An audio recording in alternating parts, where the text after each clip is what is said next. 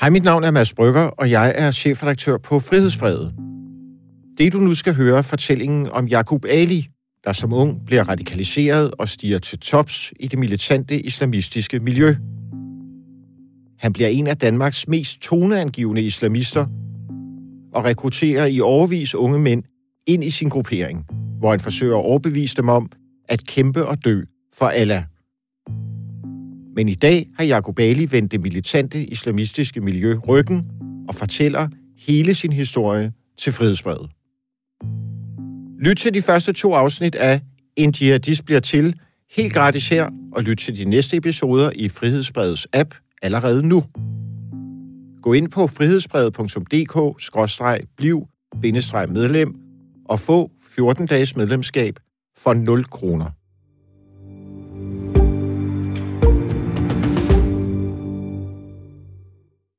Mit navn er Abu Obaidillah. Alt hvad jeg lever nu, er alene for at opnå det største ønske, og det er, at jeg vil gerne dø som martyr.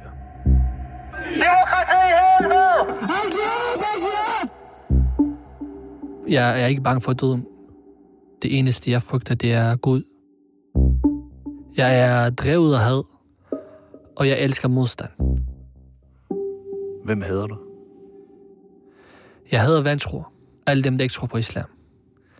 Jeg hader dem, som ikke er på den vej, som vi er på. Det kan godt være i dag, der er kuffar. De kan benægte Allah subhanahu wa ta'ala. Men noget, som et hvert menneske ikke kan benægte, det er død. Jeg er meget stor tilhænger af Al-Qaida. Osama bin Laden, the leader of Al Qaeda, and a terrorist who's responsible for the murder of thousands of innocent men, women, and children. Vi går i krig for at etablere en islamisk stat og Guds lovgivning på jorden. Det er enten min vej eller den forkerte vej. Hvis de er vantroer i min verden, så skal de helst dø. Har du slået nogen ihjel?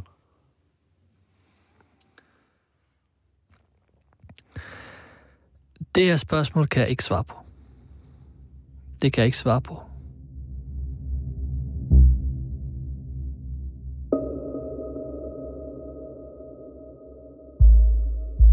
Mit navn er Thomas Arndt, og jeg er podcastchef her på Frihedsbrevet. Du lytter til første episode af En Jihadist bliver til. De her mennesker, de har vendt Danmark ryggen.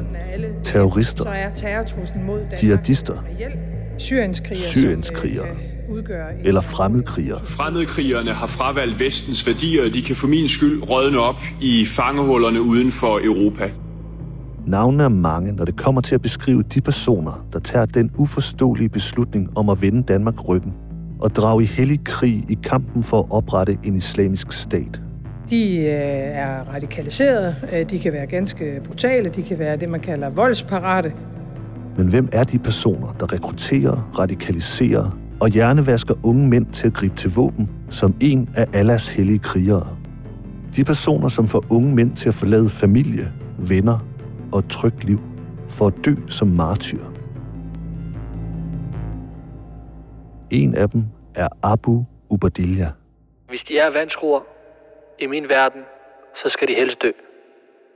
Men der er sket noget med den ekstremistiske al-Qaida-tilhænger. Han er forsvundet. Den person, som på daværende tidspunkt blev kaldt Abu Obaidillah, den person eksisterer ikke længere i dag. Den 31-årige danskboende iraker har taget navneforandring. I dag kalder jeg mig selv for Jakob, bedre kendt som Jakob, som mine kollegaer og venner kender mig for. Men det er ikke kun navnet, han har ændret. Han har også ændret den måde, han lever på. Den måde, han tænker på. Og han har ændret på den måde, han praktiserer sin religion. Han har vendt det radikale islamistiske miljø ryggen. Blevet afradikaliseret. Jeg forlod det salafistiske ekstreme miljø for tre år siden, efter endnu en gang at være en af side og afsone min dom for billigelse af terror. Hvorfor er det, du står frem? Jeg vil gerne fortælle om miljøet, som er løgn, der er. Og samtidig forklare til mange af de unge muslimer derude, som tror, at løsningen er i disse miljøer. At sige klart til dem, det er ikke løsningen. Du bliver bare kastet ind i en boble, hvor der er nogen, der trækker i trådene. Var du en af dem, der trak i trådene? Jeg har været en ledende skikkelse i rigtig mange år. Trukket i trådene, som jeg har haft lyst til i mange år. Og ingen i Danmark, og det vil jeg våge at påstå, kender miljøet lige så godt som jeg gør. Fordi jeg har været med til at udvikle den. Og forme den. Og videregive den. Gennem de sidste måneder er vi her på Frihedsbredet dykket ned i historien bag Jacob Ali. Jacob Ali har været en af de mest centrale militante islamister i Danmark siden årtusindskiftet. Han har været en magtfuld og toneangivende radikalisator. Han har været et af de navne, som efterretningstjenesterne i de år bekymrede sig allermest om. En fortid, han i den her podcast skal konfrontere. Du havde en finger i spillet. Du havde en finger i spillet, ligesom alle de andre havde. Alle sammen. I har alle sammen sørget for, at jeg som mor, der lige får at vide, at min søn er sprunget i tusind stykker, at jeg skal læse det fra en Facebook-side. Der er ikke nogen mennesker, der kommer tilbage fra det. I skulle skamme jer alle sammen. Men for at forstå, hvordan man overhovedet ender i toppen af det danske ekstremistiske miljø, er vi nødt til at starte helt fra begyndelsen. Dele af Jakob Ales historie er svært efterprøve, men vi har her på Frihedsbrevet dokumenteret hans fortælling så vidt muligt gennem andre kilder, agtindsigt ved myndigheder og via retsdokumenter. Altså, jeg er jo fra det nordlige Irak. En by, der hedder um, Halabja. Det er en meget, meget uh, smuk by. Når du kigger på horisonten, halvdelen af den, det er jo bjerg, store bjerg. Og så den anden halvdel, det er rigtig meget grønt. Det er en by, som elsker festefarver. De bedste tidspunkter, det er jo forår og sommeren derovre. Altså, der er festerfarver hver dag, hvor man plejer at gå ud og, og grille og kendt for musik, kendt for danse, kurdisk traditionel danse.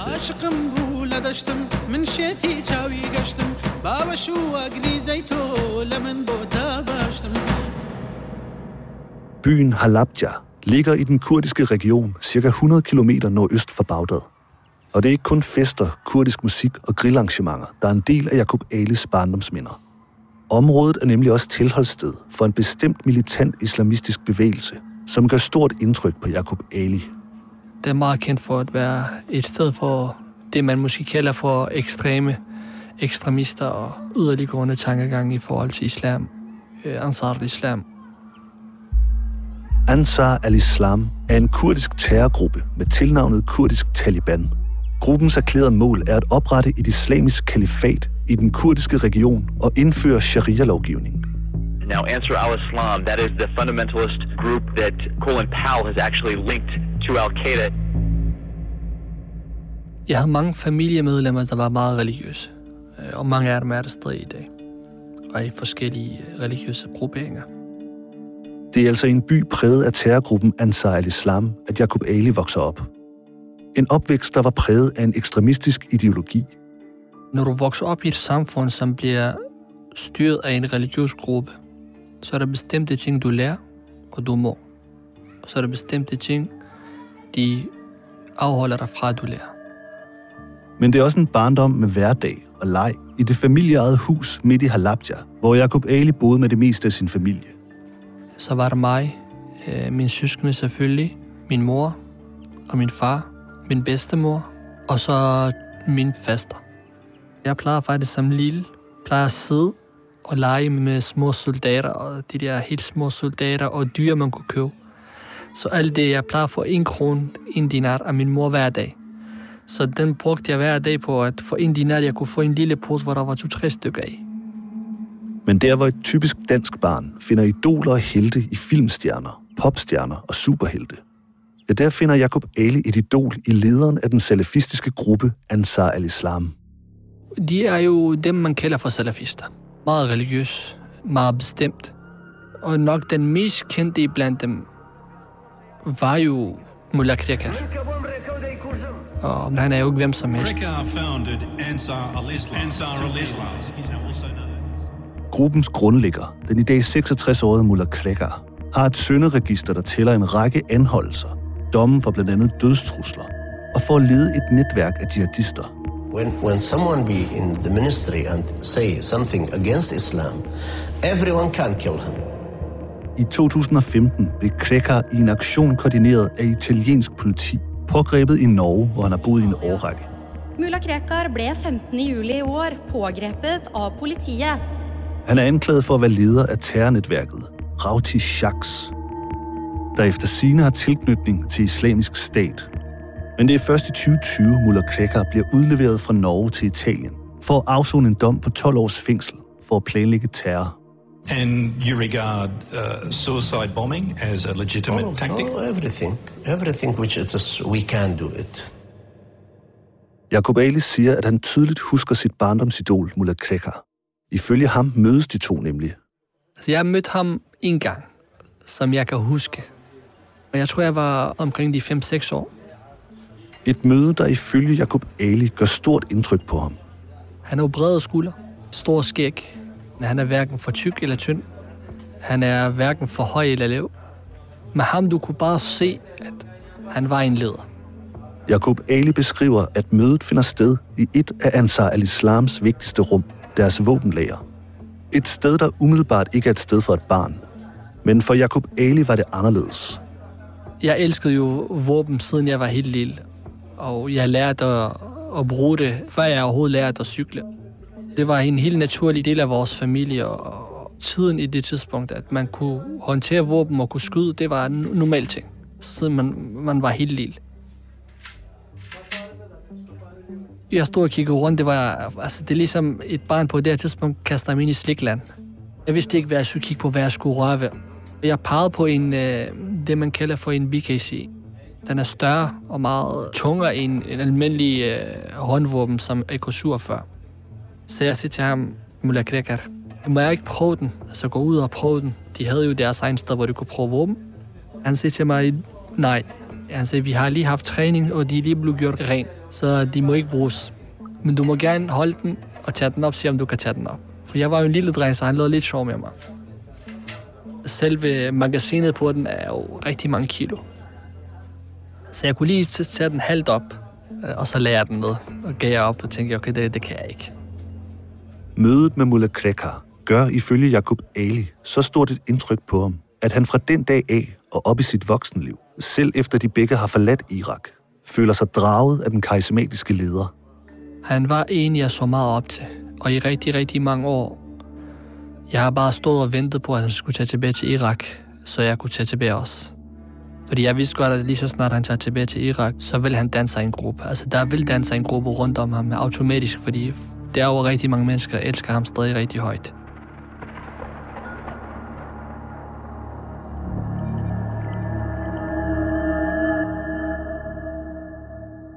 Våbne på Ansar al-Islams våbenlager spiller også en rolle i det barndomsminde, der ifølge Jacob Ali gør det største indtryk og på mange måder er med til at forme ham. Det, som satte det største indtryk, og nærmest var starten på, hvad der nok ventede mig i de næste mange år, det var jo, hele byen har samlet sig. Jeg var jo 5-6 år gammel. Min mor og far var der, jeg var der, min lillebror var der. Han fortæller, at to grupper har forsamlet sig midt på torvet i Halabja. Den ene er en militant salafistisk gruppe, altså en gruppe, hvis formål er at fremme en radikal fortolkning af islam. Og den anden gruppe er en, der kæmper for, at Irak skal være et sekulært land, uden bestemte religiøse trosretninger. Og Jacob Ali husker, at stemningen på torvet pludselig tager en drejning. Der kom tumult pludselig. Som Jacob Ali husker scenen udspille sig, begynder gruppen med personerne fra det sekulære parti at antaste den salafistiske gruppering. De begyndte at provokere. De begyndte at bande af islam og bande af Allah. Og jeg kan huske, hvor de kiggede op i luften, så begyndte de at spytte opad for at prøve at spytte på, på Allah. Da den anden gruppe, de så det, så, så kom der kaos. Den islamiske gruppe, de, de åbnede ild, og de dræbte rigtig mange af dem på, på stedet. De bare faldt ned på jorden. En oplevelse, der ifølge Jacob Ali sætter spor i en lille dreng på 6 år, og særligt i hans lillebror. Siden da har min lillebror haft angst for høje lyd. Hvis der kom torden, eksempel. Han blev bange. Han gik ind til min mor og så med min mor. Men for Jacob Ali sætter oplevelsen sig i ham på en noget anden måde. Jeg var ikke bange. Og hvis jeg skulle opleve det i morgen, så havde jeg ikke noget imod det. Da jeg så det, jeg blev også glad samtidig. Jeg tænkte, ved du hvad, de skal ikke snakke sådan der om vores religion. Selv nu, da jeg tænker tilbage, det var nærmest at være i sådan et miljø og opleve det, vil ikke skræmme mig. Og jeg vil være en del af det.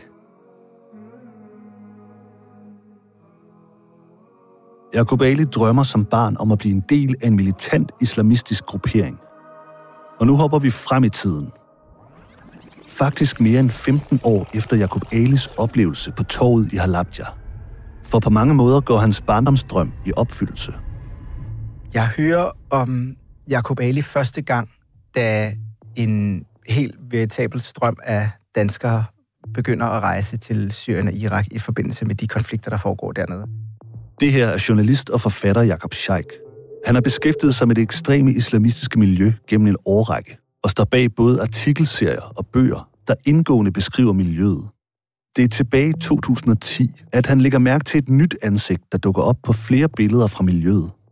Det militant islamistiske miljø er jo et miljø, som jeg har fulgt igennem en årrække på det her tidspunkt. Men det begynder for alvor at røre på sig. Volumen bliver større, folk bliver øh, mere aktive, både på gaden, hvor de missionerer, og på nettet, hvor de udgiver prædikner osv. Der støder jeg på sådan et ansigt, der begynder at dukke op igen og igen. Og det viser sig at være Jakobs ansigt. Det er i den danske gruppe af militante islamister, der bærer navnet Kaldet til Islam, at det nye ansigt dukker op og fanger Jakob Scheiks opmærksomhed. Fortæl dem! Hvad skal, hvad skal, hvad skal, hvad skal, hvad skal der blive fortalt til menneskeheden? At den her du, som vi prøver at løbe væk fra. For innahu mulaqikum. Sandelig, den vil indhente. Det vil sige, den her du, det er ikke noget, vi kan løbe væk fra. På det her tidspunkt er der store ændringer i gang i grupperingens struktur. Den alt overskyggende leder af gruppen, en mand ved navn Shiraz Tariq, er en af de personer, der drager i hellig krig i Syrien. Med alle de her kuffar, alle de her tyranner, som har nedkæmpet islam, som har sagt alt muligt til vores profeter. Wallahi, den her tuhid den vil komme og hugge i alle jeres hoved af. Jakub Ali starter sådan set sin gang i det miljø på et tidspunkt, hvor der sker rigtig meget internt i det militante islamistiske miljø, hvor dynamikkerne er ved at bevæge sig, og hvor den store leder, kan man sige, Shiraz Tariq, en dansk pakistaner, vælger at rejse til Syrien og det efterlader øh, et vakuum i miljøet herhjemme, fordi Shiraz Tariq mister livet. Kaldet til islams leder bliver dræbt i kamp i Syrien. Og det er her den nye rising star i miljøet står klar til for alvor at gøre sin entré. Sådan som jeg har kunne følge miljøet udefra, der har det stået klart, at Jakub Ali har været en form for kronprins, der er stået i skyggen af Shiraz Tariq, og har haft en væsentlig betydning i kraft af hans intelligens, i kraft af hans religiøse forståelse, i kraft af hans arabisk kundskaber, som han øh, i modsætning til Shiraz Tariq, der ikke kunne arabisk, kunne bruge til at øh, holde sine øh, religiøse forelæsninger. Øh, så det er klart, at han har, altså, han har haft en betydelig rolle, men det er især, da Shiraz Tariq rejser til Syrien og mister livet, at øh, Jakub Ali træder frem som den den egentlige officielle leder af kaldet til islam. Han bliver den helt afgørende person for den videre færd i, i kaldet til islams aktiviteter. Han bliver simpelthen den nye lederfigur, den nye øh, ypperste præst blandt de militante salafister, særligt i Københavnsområdet, men også i Danmark bredere set. Og da Jakob Scheik begynder at undersøge, hvem den nye mand i miljøet er, tegner der sig et billede af en dragende personlighed, der til synligheden både har talent og evner. Jakub Ali er en karismatisk figur, en karismatisk person, der har øh, store talegaver, og som har et øh, behageligt væsen. Og han bruger sin talegaver og sit væsen til at blive et meget stærkt socialt anker i det miljø. Altså han bliver simpelthen den person, som folk går til, både for at få ideologisk og religiøs vejledning, altså simpelthen blive klogere på, på den ideologi, kommer til hans forelæsninger osv., men også socialt. Det er ham, som folk opsøger, når der opstår problemer, eller når livet er svært. Øh, så på den måde opbygger mange mennesker i miljøet en eller anden form for social gæld, måske, til Jacob Ali, som han kapitaliserer på, og som øh, sådan set bare cementerer hans position som den ledende figur i det militante islamistiske miljø. For at kunne stige til tops i miljøet, så kræver det ikke kun, at du har dine talegaver i orden og har et eller andet minimum af religiøs forståelse. Det kræver også, at de centrale personer i miljøet ligesom voucher for dig. Og der er det stået klart allerede, inden Jacob Alib ligesom blev den lysende stjerne i det miljø, at øh, mange af de andre så i hvert fald et eller andet form for potentiale eller talent i ham i forhold til at kunne lede den her gruppe. Vi vender tilbage til kaldet til islam senere i historien. For inden Jacob Ali når helt til tops i det militante islamistiske miljø, skal vi nu rejse tilbage i tiden. Tilbage til barndommen i den irakiske by Halabja. Vi skal nemlig have Jakob Ali fra Irak til Danmark, før hans drømme om at blive militant salafist kan gå i opfyldelse. Og en af de hændelser, der ligger kimen til netop det, er en begivenhed, der på få minutter ændrede verden en septemberdag i 2001. Jeg kan huske, det var en, en sommerdag, det skete. September måned i, i vores by, det er, det er hvad, mellem 30 og 40 grader derovre. Fjernsynet var tændt, og jeg kan huske, at vi stod og legede ude i gangen, og så kom det på fjernsyn, og vi kiggede. Det, som Jacob Ali ser i fjernsynet i sit barndomshjem i Irak, lød sådan her i Danmark. World Trade Center i New York er ramt af to fly. Begge tårne på centret står lige nu i brand. Alt synes at være kaos.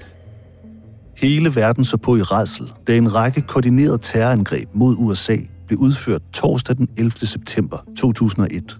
Der skete det for knap en halv time siden, så ramte et formodet Boeing 737. Men i modsætning til den frygt, der spredte sig i de fleste mennesker verden over, da billederne af World Trade Centers tvillingetårne, der forsvandt i røg og støv, rullede over verdens tv-skærme, ja, så var det en helt anden stemning, der bredte sig foran det lille fjernsyn i Irak. Vi havde jo allerede vidst, at USA var fjender af islam. Du får jo automatisk det billede af dem, som bekriger den tankegang, samfundet bærer på. Vi havde det, og jeg kan huske, at vi jublede, og vi var glade og, og, og smilende, da det skete. Good afternoon. On my orders, the United States military has begun strikes against Al-Qaeda terrorist training camps. Det bliver startskuddet til en manhunt af historiske proportioner. Jagten på Al-Qaida-lederen Osama bin Laden, bagmanden bag terroranslaget. Og det bliver begyndelsen på næsten 20 års krig i Afghanistan og Irak. At this hour, American and coalition forces are in the early stages of military operations to disarm Iraq, to free its people, and to defend the world from grave danger. Get out! Get out! I 2003, da Jacob Ali er 11 år gammel, rammer krigen barndomsbyen Halabja. Kampene udkæmpes i de irakiske bjerge, hvor de amerikansk ledede styrker i blodige kampe blandt andet støder sammen med Jacob Alis helte, den militante islamistiske gruppe Ansar al-Islam. Kampe, som Jacob Ali siger, han kan huske. Den samme aften, hvor USA de angreb, den samme aften angreb de også den her gruppe, Ansar al-Islam. Og de angreb den bare i bjergene. Og jeg kan huske, at min farmor var en af dem, som gik over og hentede deres lig. Og de lagde dem i den nærmeste moské tæt på os. Jakob Ali fortæller, at han tager hen til moskeen, hvor de faldende mujahediner ligger. Han vil se line af sin helte. Jeg kan huske, at jeg fik mit fætter til at du ved, løfte mig op, så jeg kunne kigge ind, og jeg kunne se dem ligge der på række. Og jeg følte en form for en eller anden bånd -agtig. Jeg følte en eller anden trang til at opleve det, som de oplevede. Jeg kiggede på dem, altså jeg følte, at jeg følte, de var glade. De var sgu ikke bange for at dø. Og så vil jeg også gerne være. Og netop Irak-krigen er ifølge journalist og forfatter Jakob Scheik en del af en lang række faktorer, der har været med til at mobilisere den militante islamistiske bevægelse, som Jakob Ali senere træder ind i. Det miljø, som Jakob Ali bliver en del af, det er jo et miljø, som er vokset og taget til i ly af krigen mod terror, som har rullet som sådan et politisk paradigme siden årtusindskiftet med invasionen i Afghanistan, med invasionen i Irak, med Mohammed-kriser og med terrorangreb i Vesten og terrorangreb uden for Vesten, og hvad har vi? Det paradigme, som krigen mod terror har været, har udgjort et ekstremt stærkt propagandaværktøj for det militante islamistiske miljø. Det gælder også for gruppen Kaldet til Islam, som Jakob Ali bliver en ledende og toneangivende figur i. kaldet til islam, som bliver den centrale gruppering for det militant islamistiske miljø i Danmark, er en gruppering, der vokser ud af en enorm stor mobilisering af militante islamister på tværs af Europa, som vokser ud af en vrede imod krigen i Irak, krigen i Afghanistan, som vokser ud af en tiltagende antivestlig øh, retorik blandt militante islamister. Et halvt år efter krigen i Irak bryder ud, flygter Jakob Ali og hans familie. Hans far rejste til Danmark nogle år før, og gennem familiesammenføring ender de i den nordsjællandske by Frederikssund. Et sted, hvor familien kan leve i tryghed, langt væk fra krig og bomber. Men den nu 12-årige Jakob Ali føler sig alt andet end tryg. Da jeg kom til Danmark, der var det jo, altså, det var nærmest at kaste mig ud for nogle løver. Det var unaturligt for mig. Den måde, som folk reagerede og levede på, var unaturlig for mig, fordi jeg havde ikke set det før. Jeg giver dig et, et enkelt eksempel. Da jeg kom til Danmark, der gik tre måneder, så blev jeg kastet i folkeskole. Jeg fik bare en taske på. Jeg kender ikke sproget. Jeg kender ingen. Jeg skal starte i 5. klasse. Jeg går min første skoledag. Jeg kommer ind i skole, og jeg kigger. Børn leger. Der er noget, der hedder frikvarter. Børnene, de smiler, de er glade. Alle har et skoletasker. Der er bord til hver elev. Tavlen er ren, tavlen er ny. Jeg tænkte, hvad er det for noget? For mig siger det var normalt at komme i skole, og de siger til dig, hvor du hvad, I skal have en ny matematiklærer, fordi jeres matematiklærer han døde i går. Det var normalt for mig at komme i skole, og jeg blev slået på hånden af min lærer, fordi jeg havde glemt at, at klippe min negl, eksempel. Jeg kom ind i klassen, jeg tænker, du ved, de griner, og læreren snakker, og de, der er fire-fem forskellige, der også der snakker derover og de snakker i munden på læreren, og jeg, jeg kunne ikke forstå, hvordan læreren kunne tillade eleverne sådan. Det var det for mig, der var unormalt. Og da jeg så det, så tænkte jeg jo måske som altså, en eller anden måske gældning, altså, hvad, hvor, jeg, hvor jeg havner hen. Jeg vil aldrig nogensinde udsætte et andet barn for det. For i den måde, jeg blev håndteret som et barn på det tidspunkt, kommer tre måneder og bare sende ham derind med tanke på, hvor jeg kommer fra. Det er katastrofalt. Det kan kun ende galt. Og det endte også galt for mig. I næste episode af En Jihadist bliver til, følger vi Jakob Alis vej ind i det ekstremistiske miljø i Danmark. Jeg er ikke i tvivl om, at jeg kan radikalisere hvem som helst. Min metode var altid at skabe en tillid. Og når jeg havde deres tillid, så kunne jeg trække i dem, som jeg havde lyst til til enhver tid. Serien er lavet af Helle Fusager, Magnus Mio og mig, Thomas Arndt. Thor Hamming har været konsulent, og musikken er lavet af Leo Peter Larsen og Ida Skærk.